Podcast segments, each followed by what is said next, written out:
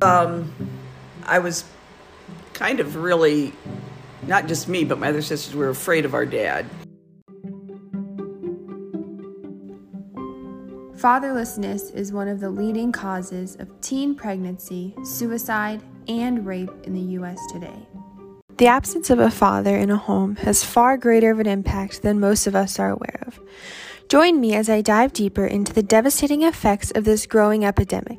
I'm Lily Bear, and let's talk about fathers. Hey everyone, I'm so glad that somehow you've made it here to my podcast to listen about how a relationship with a father affects us long term and short term.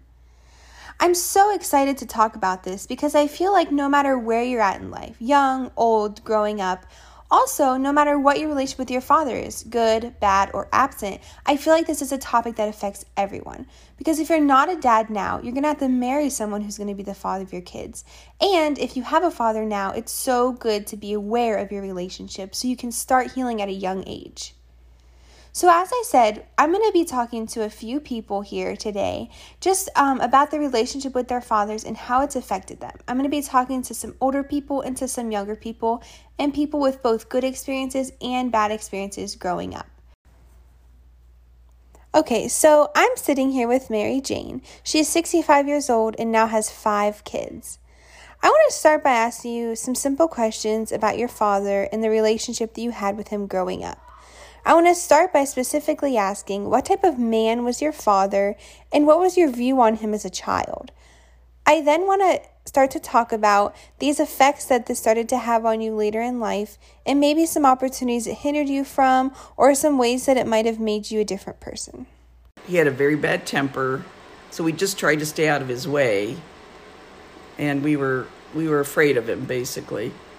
Uh, I think it did impact my life when it came then later on to my relationship with my husband, which is sad, but didn't realize it at the time, but it did to where if he he wasn't a an angry man, but you know, if sometime we disagreed, it it would make me afraid, and I, I would have the same reaction I did with my dad.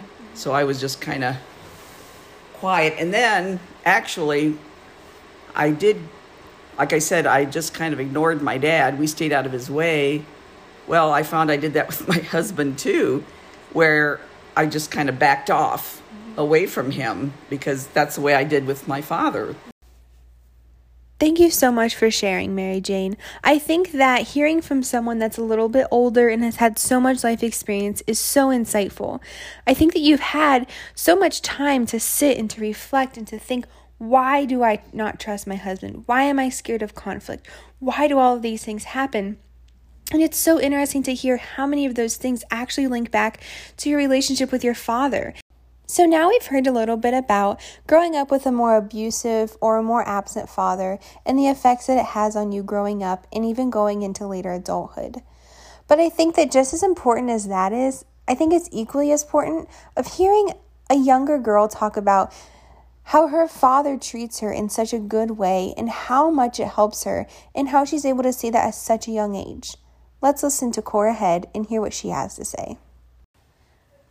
So, Cora, I know that you have a very gentle and soft spoken, um, very caring dad. And I think something that a lot of us would wonder is coming from that type of environment, that type of home, what would you say uh, kids that don't have that miss out on the most. You know, if you had that taken away from you, what would you miss so much about your dad and just what he brings to the family? Just the comfort of a father, like what they can do, and uh, the protection he gives us is really big, and because he's and he's such a joy. Like he just he's the kind of the more of a fun parent too. Don't tell mom, but he he he like lets us get away with more and like he's just that kind of fun dude too. and honestly, I can tell him more. Like if I feel like I would get in trouble with something, I could tell him before I could tell my mom. he won't freak out as much. Whenever my dad says he's proud of me, it means more.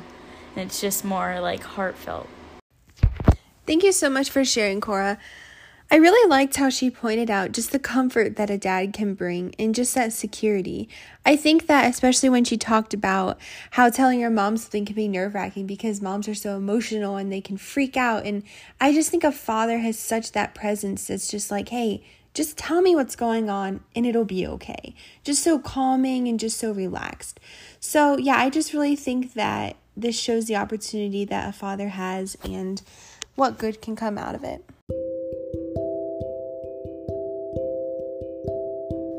Have really enjoyed doing research and just talking about this sad epidemic. While this is such a serious topic, I feel very inspired and encouraged by some of these stories. I think that even the interviewees enjoyed bringing some of these emotions back up and seeing how far they've come and how it's really made them a stronger person. I hope that this has given you some insight that you haven't thought of before, and I hope you enjoyed. Thanks for joining. Till next time.